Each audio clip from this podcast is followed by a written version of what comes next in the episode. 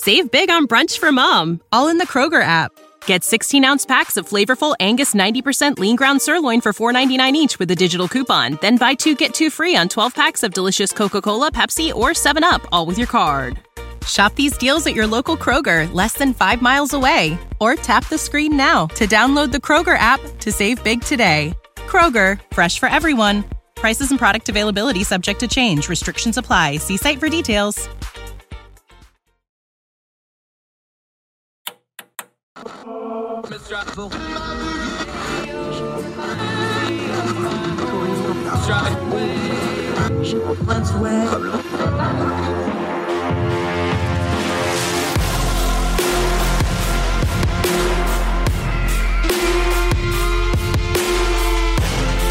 With your host, Andrew Donaldson. This is Heard Tell. Ah, it's Heard Tell Show, Tuesday, January the 4th, 2022. We hope your new year is off to a rollicking start and that you and yours are blessed and healthy and happy and well and taking care of each other. I'm glad you're with us. We got a lot to cover today. Great show. Uh, we're going to have John W. Miller on. We've been looking forward to this.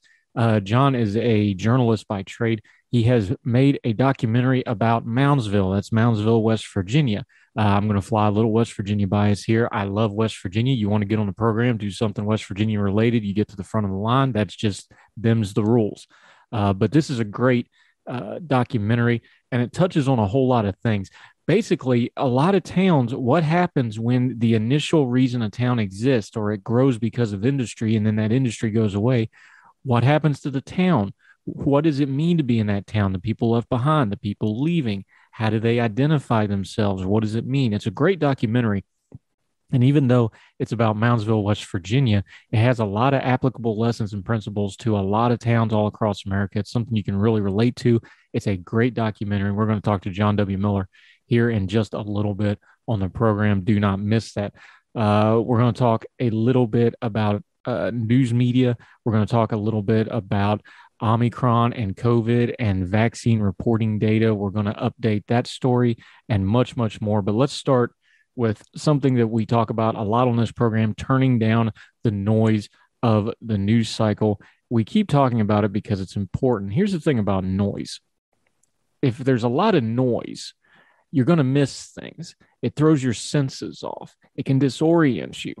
So let's talk for just a minute about how that noise gets created. Uh, our buddy Nicholas Grossman, we've had him on Heard Tell podcast before. You can go back and listen to his uh, episode. We'd encourage you to do so. Um, was dealing online and on the twitter.com. He's at in Grossman81, uh, also a writer at Arc Digital.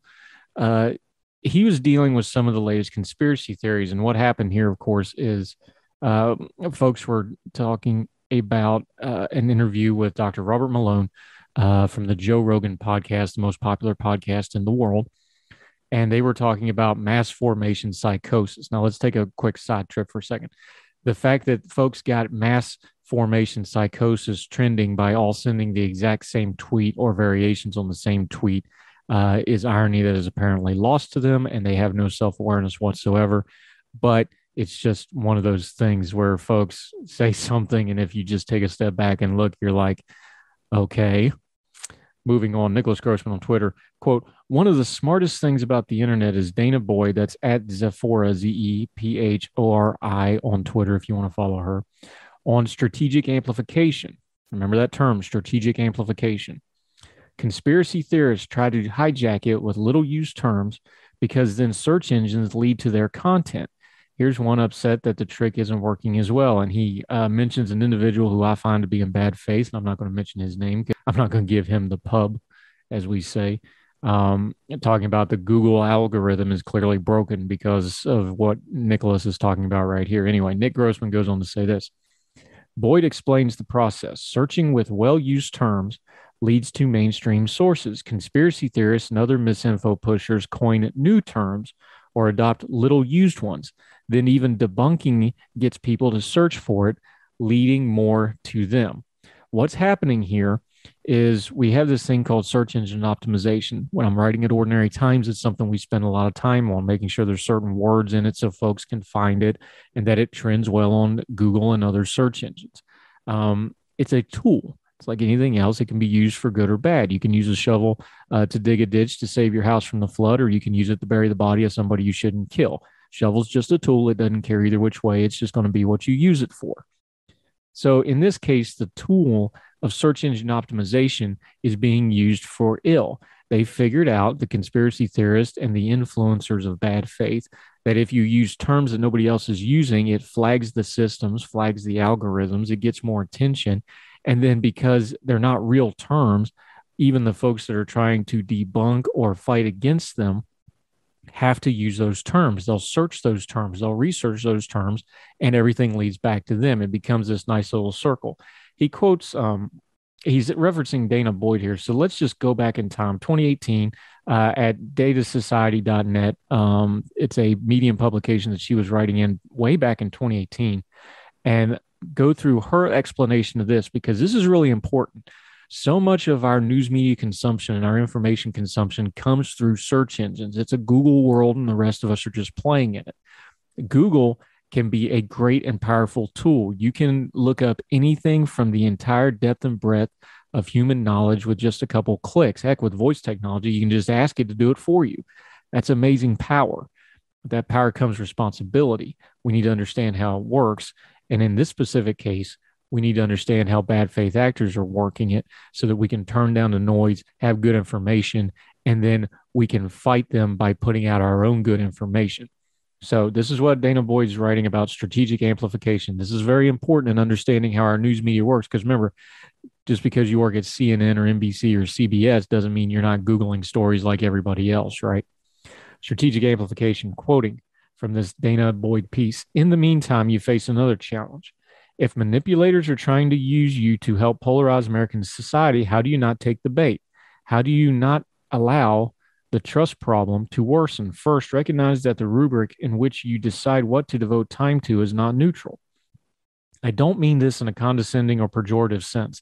I mean, own the fact that what makes something newsworthy is subjective. That's in bold. Write that down. Own the fact that what makes something newsworthy is subjective. It depends on the power of the actors involved.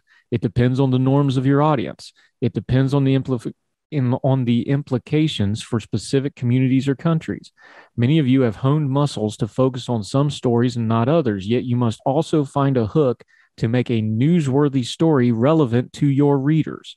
You must navigate business interests alongside the recognition that an exhausted public might prefer junk food. Furthermore, because your organization is talking about media and content and writers and talking heads and people like me, because your organizations are rooted in an industry and culture of competition, you're under pressure to be attentive to what others have deemed newsworthy. There be dragons everywhere. But like a yogi or Jedi, your challenge is to constantly improve your awareness of the pressures and adversaries you face and evolve your strategy for navigating them. Next, recognize that in the networked era, every organizational and communicative process is exploitable. When journalism was the primary information gatekeepers in society, it was harder for a story to break through without journalists being involved. That was for good and bad. But now, just as algorithmic manipulators have learned to engage in search engine optimization and game Twitter's trending topics, Media manipulators have figured out how to trick you into telling their story. Accept this and outsmart them. How do you outsmart them? By not being taken in.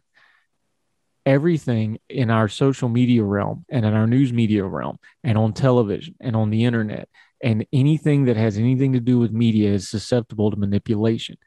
Even a good faith product is still a presented product because the people that presented it are human beings. They have biases, they have agendas, they have business models. Those aren't even bad things. They're not negative things. That's just how the world works.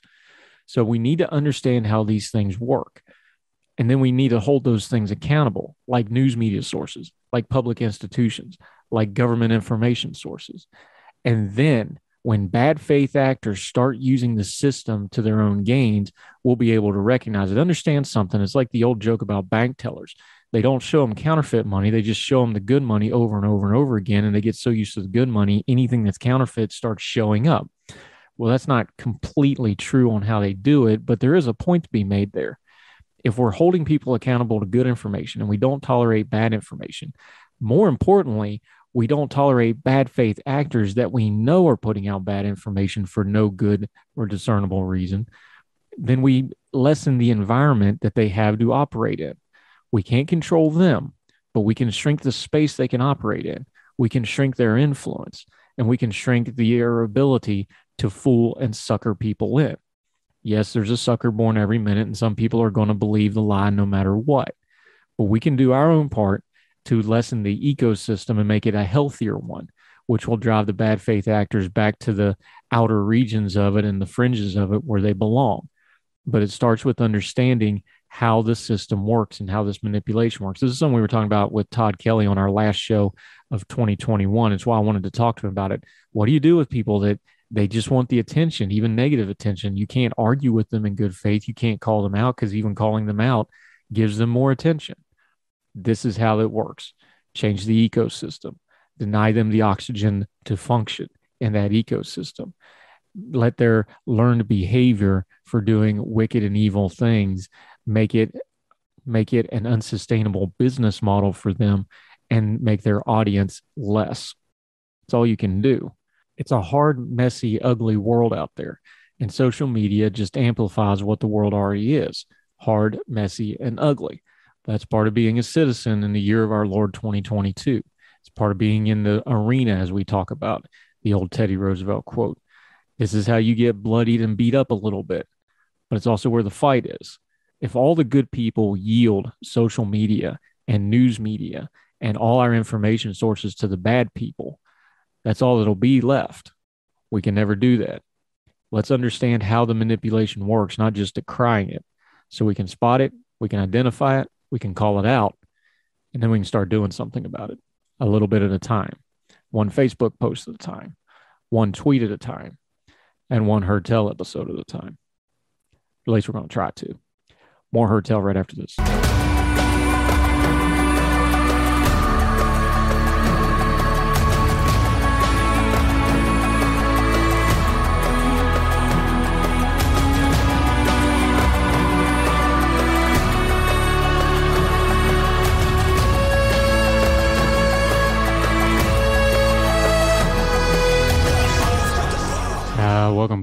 Heard Tell. So you might have heard tell that a lot of states tried to do these things like vaccine lotteries. They're not really lotteries; they're almost like game shows, but it was giveaways and things to try to get people to get vaccinated and try to deal with the COVID nineteen issues. Um, a lot of states did a lot of different things. I'm going to read from Mountain State Spotlight. Uh, they do great journalism in my home state of West Virginia. Uh, reading from there, and this was written by Ian Karbal. I hope I'm saying his name right. I apologize if I don't quote, when the state of Ohio announced its vaccination lottery in May, the nation's first and the inspiration for West Virginia Governor Jim Justice to do his Do It for Baby Dog uh, vaccine lottery. Dr. Allan Walkey, a researcher and professor at Boston University Medical School, was intrigued. Quote, while I had really hoped that the Ohio lottery would work because I wanted as many va- people vaccinated as possible, I was surprised that it didn't initially, end quote. While the state saw an immediate bump in vaccination, Walkey looked closer. Quote, media reports only looked at Ohio, which is understandable, but you have to have a control group. Wally's study, which compared Ohio's vaccination rate before and after the lottery was announced to similar national numbers, found that the bump in vaccinations in Ohio coincided with a bump across the country. The program was announced just as the U.S. Food and Drug Administration cleared vaccines for use in people aged 12 to 16. We concluded that the Ohio lottery, while a good idea and a worthy try, didn't seem to have a large impact on vaccinations. Walkey said there's also charts to this on uh, mountainstatespotlight.org if you want to go look at the charts and the underlying data, which we always uh, encourage you to do. Always dig into your stories. Don't just read the headlines and blurbs, dig into them. Continuing. In West Virginia, vaccination rates continued to decline even after the lottery was announced. Though a small increase around West Virginia Day coincided with a similar national trend, Though over 376,000 people registered for the Do It for Baby Dog lottery, it's unclear how many received a vaccination because of it. Take 74 year old Ralph Paul, for first winner of a luxury truck through the state lottery. He had received his vaccination back in March. Deterred by the taxes he would have to pay on the truck, Paul was unsure if he was going to keep it. Moreover, his wife, Susie, 73, said, I don't think I'll ever be able to step up into that truck, which had doors over a foot off the ground. It's a lifted, uh, customized Ford F 150 is what we're talking about here. Very popular in West Virginia, not so great with uh, elderly people. Uh, back to Mountain State Spotlight. A young couple passing the pause as they were leaving the Capitol grounds congratulating the winners, shouting, Nice truck. You want to buy it? Paul replied with a grin. As whether in retrospect implementing a lottery was a mistake, Walkey said, I think states need to try something. I know that they haven't had much of an effect. I would think it would be a mistake to keep doing them in the future. We need to learn from them and move on. With vaccinations growing stagnant across the country, Gandhi warns that governments are increasingly turning towards what she called disincentives. Quote, you can see this new move to make life difficult for those who are unvaccinated, Gandhi said. What I mean by that is restaurants and employers and businesses saying, Show me your vaccine card. Ultimately, justice has had much more grim take on what it will take to get people to get vaccinated. The reality is, if this thing gets terribly bad, it will take that for us to awaken to the fact that we absolutely should all be vaccinated. Justice asked during a 20 July 29 press conference referring to the recent spike in cases. I hope and pray it doesn't come to anything like that. The moral of the story people are still people and people are complicated. You can cajole them, you can even bribe them with lottery stuff. You can do all sorts of things. But I think the important part of this was what Dr. Gandhi said in this piece. Just another talking head, or somebody like an Anthony Fauci, or even the president, or even a governor, is just another expert telling people what to do. That's only going to go so far, no matter how you incentivize things. The much more effective way is for people in their communities to talk to each other, talk to your family, talk to your friends, talk to your neighbors. Make the good healthcare decisions that are best for you and yours, and advocate for the people that you know and you know their situation with knowledge of their life. That's always going to be far more effective, no matter how much money we spend on it. There's fair criticism here. Uh, Jim Justice spent something like 11 or 12 million dollars of CARES Act money on this lottery while other hundreds of millions of those dollars sat until the user lose date came due. That's a fair criticism. I understand it was a good intention. But like everything else, vaccine lotteries and vaccine promotion by our government, state and local and national, is one more thing where we should be holding our government accountable. And if it doesn't work, we should tell them this isn't working. Please stop spending our money on it, even if it's well intentioned. There's better ways to do things. And like almost all things, the local level, when it comes to convincing people, is where the battle is. And it's also the most effective way to do it. I don't sell a lot of copy that don't make national headlines, and it sure doesn't get national funding. But over and over and over again, we find it to be the truth. Let's have more government focused on local issues that have local solutions. And one by one, those localities and municipalities and local places can start making the whole of the country better. More Heard Tell right after this.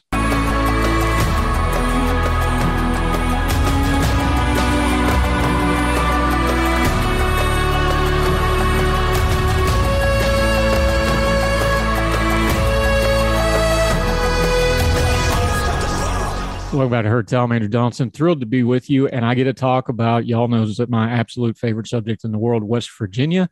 Uh, journalist John W. Miller. He has a great little documentary on Moundsville, West Virginia. Morning, sir. Appreciate you joining us. Thank you very much for the time. Good morning to you. Great to be here. Um, you have a journalism background. How does a nice uh, Wall Street Journal level journalist wind up making a documentary about Moundsville, West Virginia? So I moved to Pittsburgh in uh, 2011, and you know, Western Pennsylvania and West Virginia, you know, they call Pittsburgh the, the capital of West Virginia, and I think that's that's almost accurate. Uh, and the whole region is is full of these towns that used to have these glorious, glamorous factories and very prosperous communities. And then the 2016 election happened. Everybody was talking about these towns, but they weren't talking about the people in the towns. They were talking about you know basically who they voted for. National politics became this obsession, and Trump became an obsession.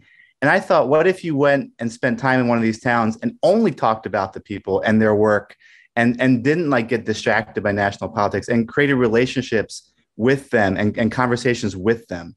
And so I started going to Moundsville, which I, I saw as a very archetypical town. It had the world's biggest toy factory. They made Rock'em Sock'em robots there. It had a Native American burial mound that was 2,000 years old. And now it has, you know, a Walmart and a hospital, just very, very classic American town.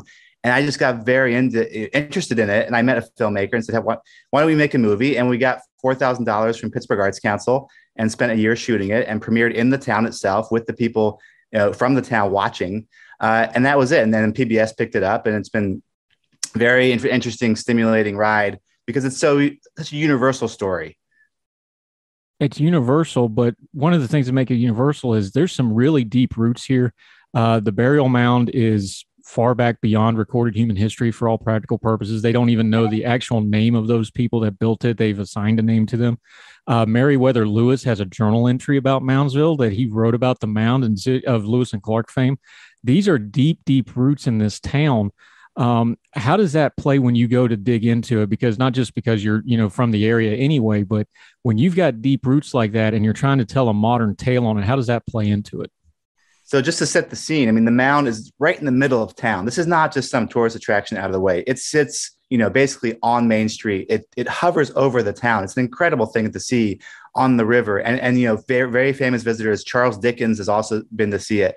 Um, and so it's in, it's in everybody's consciousness. And for me, what it does is that it reminds you that uh, you know civilizations ebb and flow, time goes forward. And what I wanted to do too with this documentary is acknowledge the real grief people have for the 50s and 60s, you know, times when there were more jobs and times where th- things were better, but also say, you know, time moves forward. And the mound is an ever present reminder of that. You know, the, the Adena people that, as you point out, the um, you know civilization is, is unclear.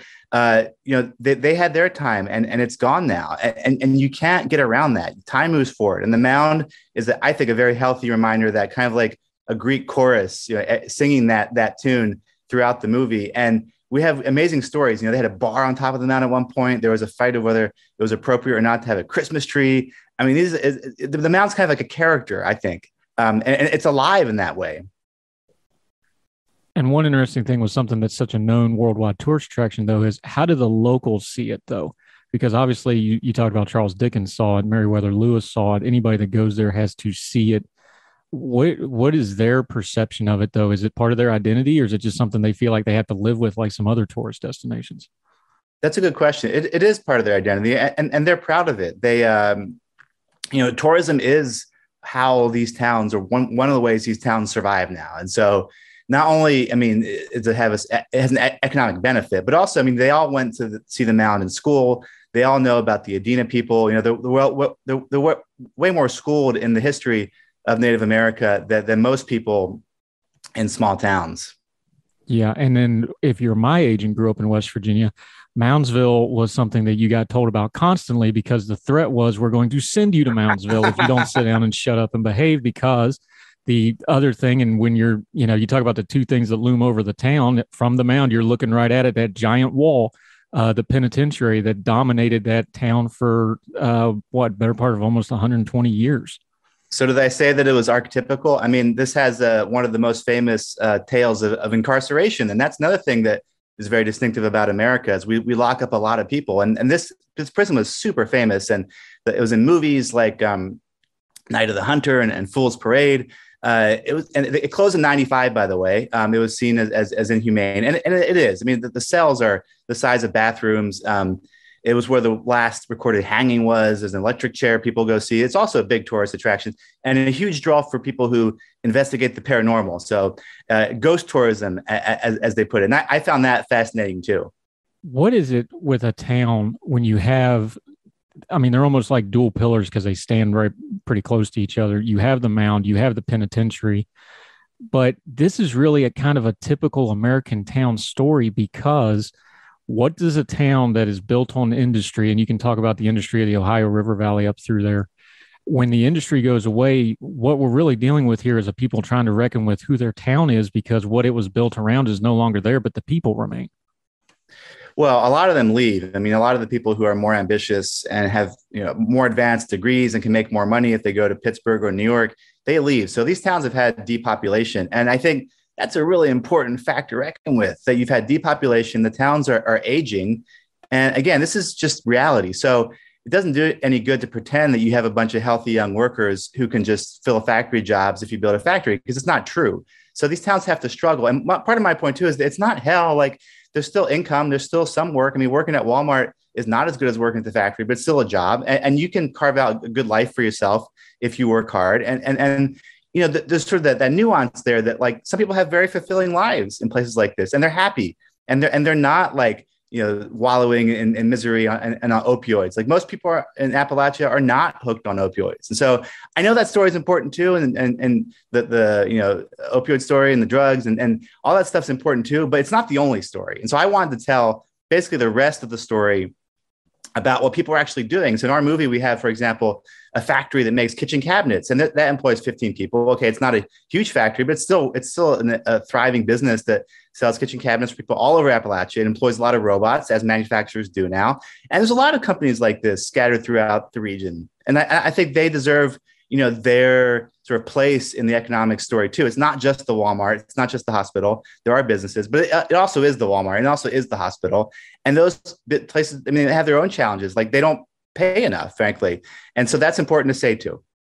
Yeah, we're talking to John W. Miller. He has a wonderful documentary, uh, Moundsville. You can find it at moundsville.org. It also stream on PBS and your local PBS stations talk about that real quick though because you really focus on the people. There's a million ways to make a documentary. Documentary filmmaking is having a real renaissance right now. There's a million ways to do it. You know we all grew up with you know the ken burns the zoom and pan kind of stuff. You you kept this simple there was a lot of just straight to camera the people talking. And i find that although it's a simple method it's it's a very powerful method because it's just them telling their own stories in their own words and you have to pay attention to it and also there's no outside experts in, in, the film. Everybody in the film lived in Moundsville. Um, only two people didn't. One is somebody who left, uh, Tracy, the drummer, and then uh, Marc Harshman, who's the West Virginia poet laureate. He lives nearby in Wheeling. He lived in Moundsville for a long time, though. So you, know, you could say it's a talking head documentary, but I think it's richer than that because, like you said, uh, it's everybody from everybody in the movie is from the town.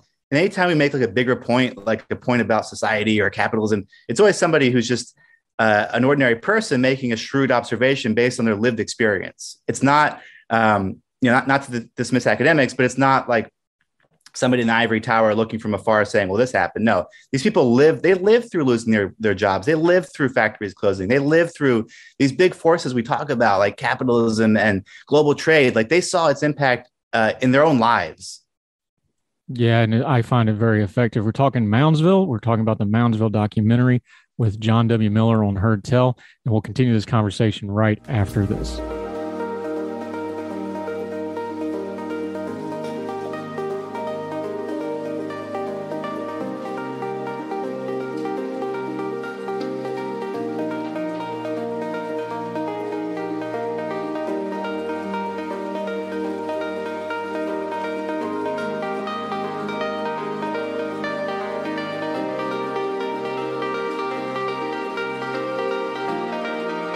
Uh, welcome back to Heard Tell. Appreciate you staying with us. We're talking to John W. Miller. Uh, we're talking about Moundsville, West Virginia, and a wonderful documentary about a town that's like a lot of other towns. Uh, after the industrial goes away, uh, what do we make of ourselves? Identity. There was some real identity touch points to Moundsville in the documentary. You mentioned it earlier, but I don't know that people understand the toy factory angle of that. Now, if you just say Rock'em Sock'em Robots, everybody knows what that is but I don't think they realized that there was a toy industry in this kind of a small town. There were a bunch of toy factories around the area. I think one in Erie too, and also the Ohio River. I mean, you think about the Ohio River, you think, oh, it's coal, it's steel, but no, the Ohio River was like you know China in the now in the 1950s. The Ohio River made everything. You, you can make cigars, clothes, shoes, toys.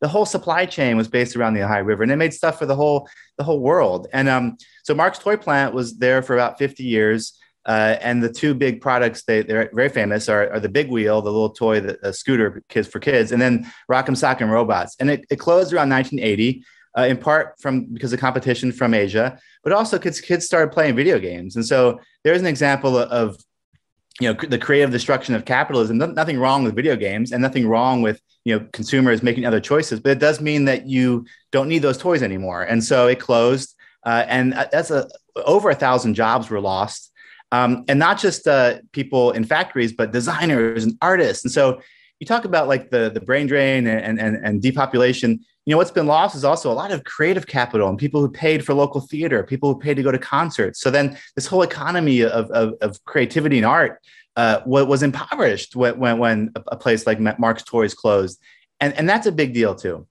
Yeah, and you mentioned it a minute ago talking about the cabinet factory. It doesn't sound like you mentioned it. Fifteen jobs doesn't sound like a lot of jobs but when you're in a smaller town of, you know, eight, 9,000 people, whatever Moundsville is down to now, that's 15 families, 15 families in a community like that. That's, that's a wider radius than you think it is. Is, is some of it just kind of retooling and going like, yeah, a small business of 10 or 15 people doesn't sound like a lot, but you start getting three or four of those things, you really do have a base of industry and a base of support for a town and a community again. It's true because they'll, they'll have suppliers, and then you know a lot of it's robots now, automation, and so again, that's that's nobody's fault. That's just the way you know technology and progress go. So um, they will have higher profits uh, per person and make more money and uh, buy from local suppliers. So you're right. No, there there is a, a, a network effect of, of, companies like that. Yeah, and there's also uh, you mentioned the tourism before. You briefly mentioned the paranormal tourism. Seems like one of those things where a community has a little bit of a love hate relationship with it because I'm sure they're happy for the dollars, they're happy for people. I, I, love the gentleman that was just driving around town, just pointing out restaurants and things like this. I, I he tickled me to death. But that's sort of a kind of the modern push pull on some of this stuff. It's like, yeah, we need the money, but do we really want to be known as the ghost place? And do we really want to be known as the penitentiary town and this sort of thing, isn't it? I'm sure there, yeah, there are people who are are, are skeptical, but uh, and you can't beat the um, you know the revenue from from tourism because it it requires you know minimal capital investment, and then you can get you, you stimulate the economy in a lot of ways. Um, restaurants, uh, stores all benefit from tourism. I think it's three million dollars a year now. The impact of tourism on Moundsville. And by the way, the first thing that really caught my eye when I went there was I saw a sign that said "Paranormal Hot Dog Stand." And I thought, what is this? And I went in there and I met Steve Hummel. And Steve, he had wanted to be a Navy SEAL. That hadn't worked out. He had opened a gym. That hadn't worked out. He'd opened a hot dog stand. That wasn't working out. And so then he put some ghost stuff in there and called it a paranormal hot dog stand. And that was working. And so I thought, wow, this guy is such a hustler. And he, he's so, you know, courageous and he wants to stay in his town. He's not giving up. And it might look crazy to you, but he's doing what he has to do to, to you know, feed himself and, and feed his family. And I really admired that. I thought, wow, you know, old days, that guy had a factory job. He didn't have to hustle. Well, look at him now. Like he has to be so creative and, and, and so you know have so much um, you know energy and, and and he's writing that guy's writing books and writing doing art now i mean that kind of hustle i think is also the story now in, in, in towns like that and and those people are not often talked about yeah and kind of semi related to that there was several people uh, younger people in this documentary who talked about another issue that is really big all over. Uh, they talked about higher education or the lack thereof. We had the tour guide at the penitentiary where you just flat out asked him, like, what's your education level? And he explained it. And, and I thought his answer was really, really interesting and kind of telling in a lot of ways. So what he said was, um, I had a choice between going to college and getting a house, and I, I chose to get a house because a college degree doesn't always get you a great job around here. I found that so telling because we we use buzzwords like community and home and career, but man, that just that really hit me as real as like he's more worried about having somewhere to live and then I'll figure out the living later. That's kind of backwards to how a lot of the rest of society is. And I thought it was a very interesting viewpoint and a neat little window into how some of those folks think, though, isn't it? And also, you know, college in America is too expensive now. The, the price has, has been way inflated. And you know, uh, sort of in, in, intellectuals are afraid to say that, but it's true, and that like it's not worth it for a lot of people. And you know, things need to change, and the, and the way change starts is you, you start by telling the truth. And so for that guy, college is too expensive, and I totally agree with him. Uh, talking to John W. Miller, the wonderful uh, documentary Moundsville. You can find it on PBS, also moundsville.org. Please seek it out.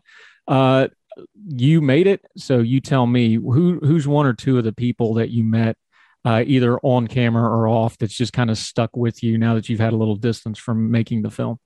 Yeah, so if I had to do it again, I'd include a little more about Gene Saunders. So Gene is the only African American mayor in the history of Moundsville. He's such a, a, just a lovely, like high energy guy. Gene worked in the coal mines for a long time, which is uh, um, to my regret not in the movie. He lost a leg in the coal mines.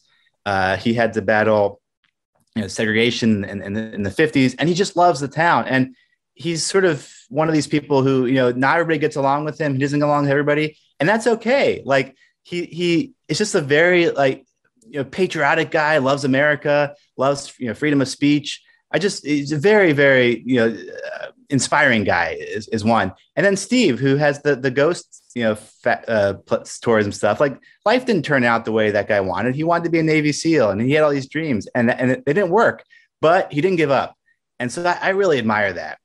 Yeah, I do too. All right, I've been praising the documentary. I got to take you to task for one minor item in it.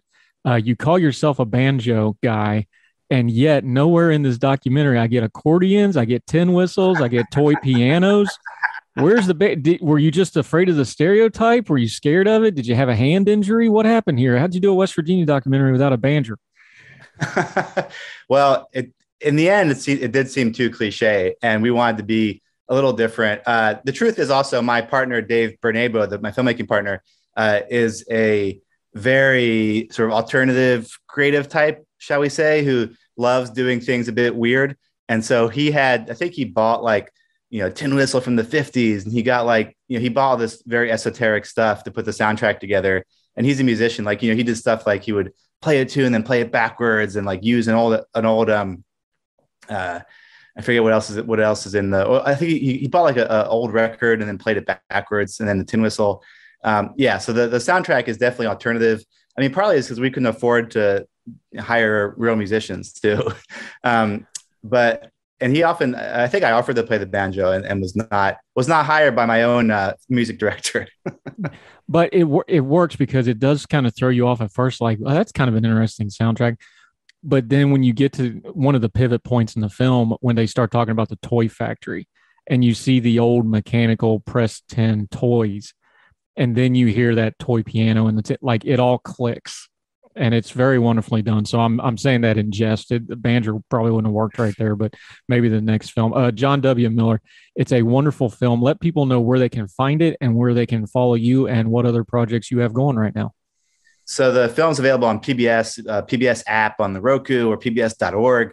Uh, Moundsville.org uh, has a longer cut that you can rent for four bucks and also has a lot of information, essays, and explanations about the film.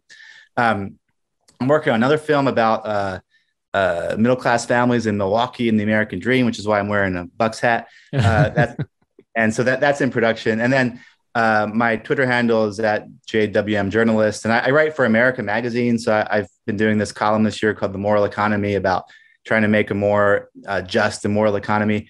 And then I, you know, I, I write for magazines and freelance um, and write stuff for Moundsville.org too, which uh, this year will have over 100,000 views to my surprise. So I've kept that. I started to promote the film, but it's turned into its own little independent magazine. So that's the beauty too of you know self-publishing now. You can do it basically with, with no cost. I don't make any money off moundsville.org, but um, I love doing it. I love the conversations. I love being part of this.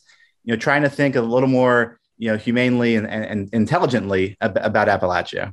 Yeah, I love it. I appreciate the voice because as as somebody who's a very proud West Virginia doing more national kind of media, I, I always have it in the back of my mind that you got to kind of represent. So I appreciate it greatly. It's a great film.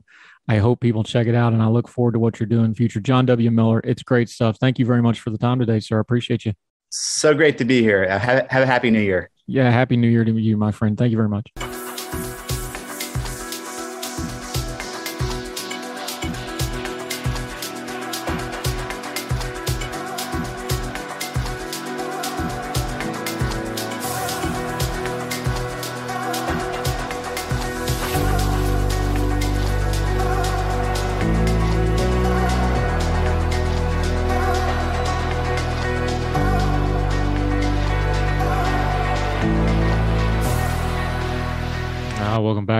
Donaldson. So uh, you may have heard tell that folks are still arguing and debating and having a lot of back and forth about the vaccines. Uh, one side note, something we want to touch on. We've touched on it before on the program. Uh, this is from our buddy uh, Michael Siegel, who's a frequent guest on this show, one of the smartest people we know. He knows what he's talking about. He's a scientist, and we have to believe all scientists. So you have to believe everything he says, except for some of his science fiction opinions, of course. But seriously, for a second, um, uh, folks are talking about the vaccines. There's this thing called VAERS, V A E R S. It's a reporting system for when you have a problem with a drug, in this case, the vaccines. And people use VAERS data on social media a lot. And I think a lot of them don't really understand what it is. VAERS is like Yelp. Okay. Anybody can go on VAERS and say anything they want. It's not verified information, it's just raw data from unsecured sources. Now, it does have a use. And what it is used for is scientists will watch that to see if a trend is developing and then they look into the trend. So if you have a whole bunch of people saying this is happening, this is a side effect, they will look into it. Now, the problem with something that's been highly political, highly politicized, like the COVID 19 vaccines, is you have people bum rushing it and putting in a lot of things, but there are uses for it. For example, uh, a lot of folks discussing the vaccines have brought up myocarditis, uh, the heart condition. Is that an issue? Is it not? This is from our friend Hal. Uh, to give you some perspective, VAERS sounded early warnings on myocarditis, followed up with the VDS. VDS is the vaccine safety data link. That is what is actually used for research. So they take this VAERS data and then they dig into it. And then what they find from the VAERS data, the raw data, the unconfirmed data that can come from anybody, they look into it with this VSD system.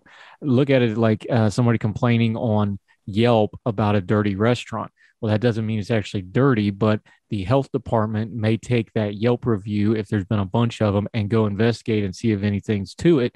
Maybe it's something personal somebody had or a disgruntled employee or whatever the case may be, and it's not true, or it is true, then the health department would take action through official channels. Understand the difference? That's not a perfect comparison, but that's basically what's going on here. Anyway, back to Michael. To give you some perspective, VAERS sounded early warning on myocarditis. Follow up with VDS showed that the side effect is very rare and usually resolves quickly. That's the role that both systems play canary in the coal mine and actual carbon monoxide detector. It's important that we understand how these systems work. Just because it has a fancy acronym and has data you like doesn't mean you need to start smashing send on it without looking into it. Follow good, smart people, get good information, get on that magical Google machine and actually do your own research before you spread information.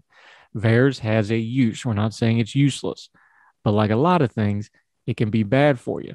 It's like the great Vin Scully says statistics are used much like a drunk uses a lamppost for support, not illumination. Make sure we're spreading illumination and good information, all part of what we need to do to turn down the noise of the news cycle and use good information to discern our times. More heard tell right after this.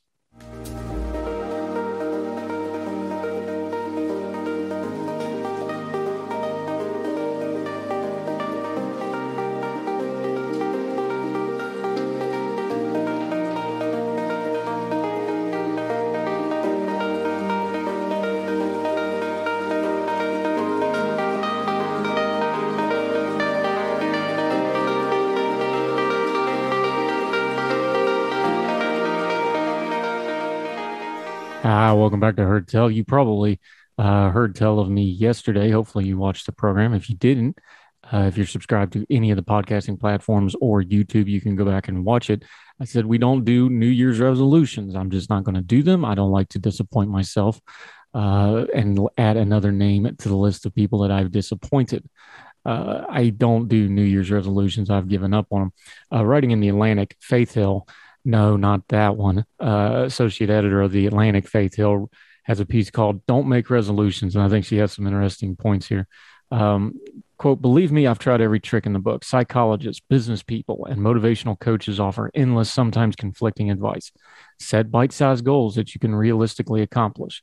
Set difficult goals that stimulate you with a challenge. Make your goals easy to measure. Seek meaningful well being rather than shallow self improvement. Oh, here's a good one. Avoid temptation. How's that working out for you? Visualize success.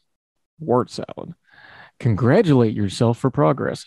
Don't give up if you're lagging. Yet, according to research, New Year's resolutions aren't just aren't likely to work. Lisa Ordonez, the dean of UC San Diego's management school, told me that the most goals get abandoned about a month into the year.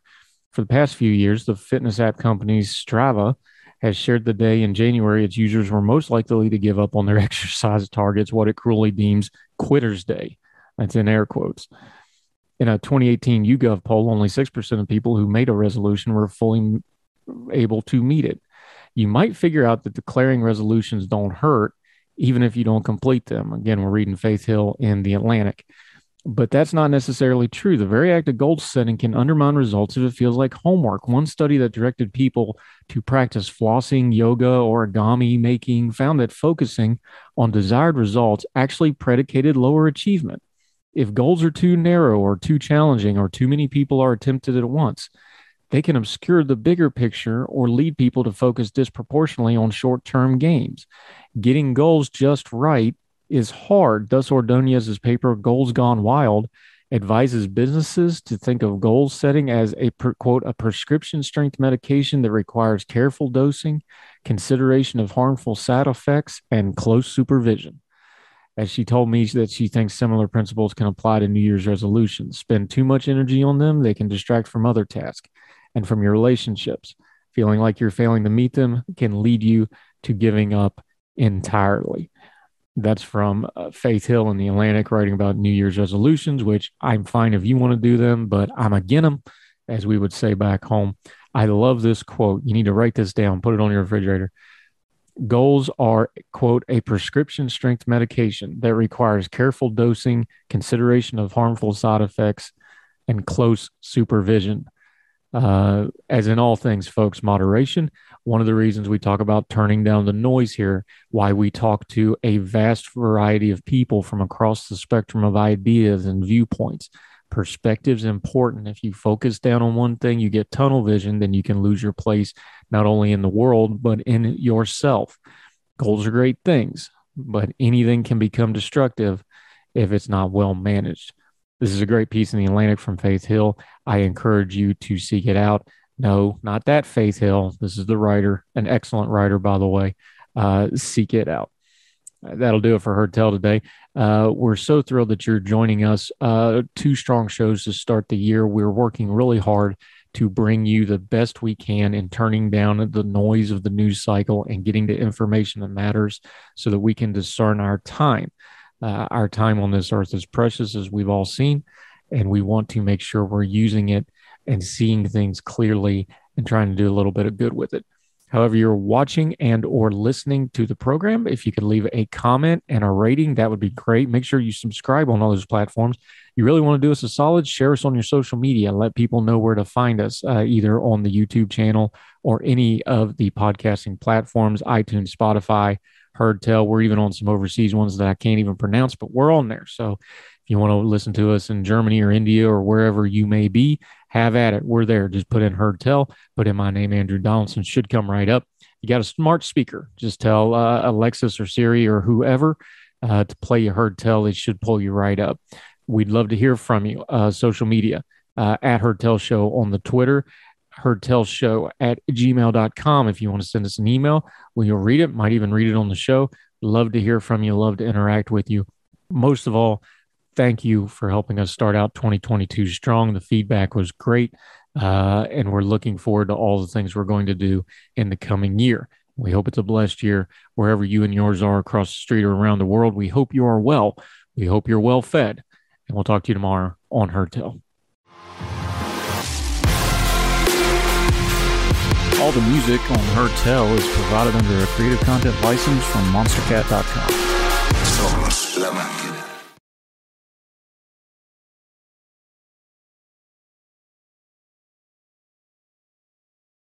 For the ones who work hard to ensure their crew can always go the extra mile, and the ones who get in early so everyone can go home on time, there's Grainger, offering professional grade supplies backed by product experts so you can quickly and easily find what you need. Plus, you can count on access to a committed team ready to go the extra mile for you. Call, clickgrainger.com, or just stop by. Grainger, for the ones who get it done.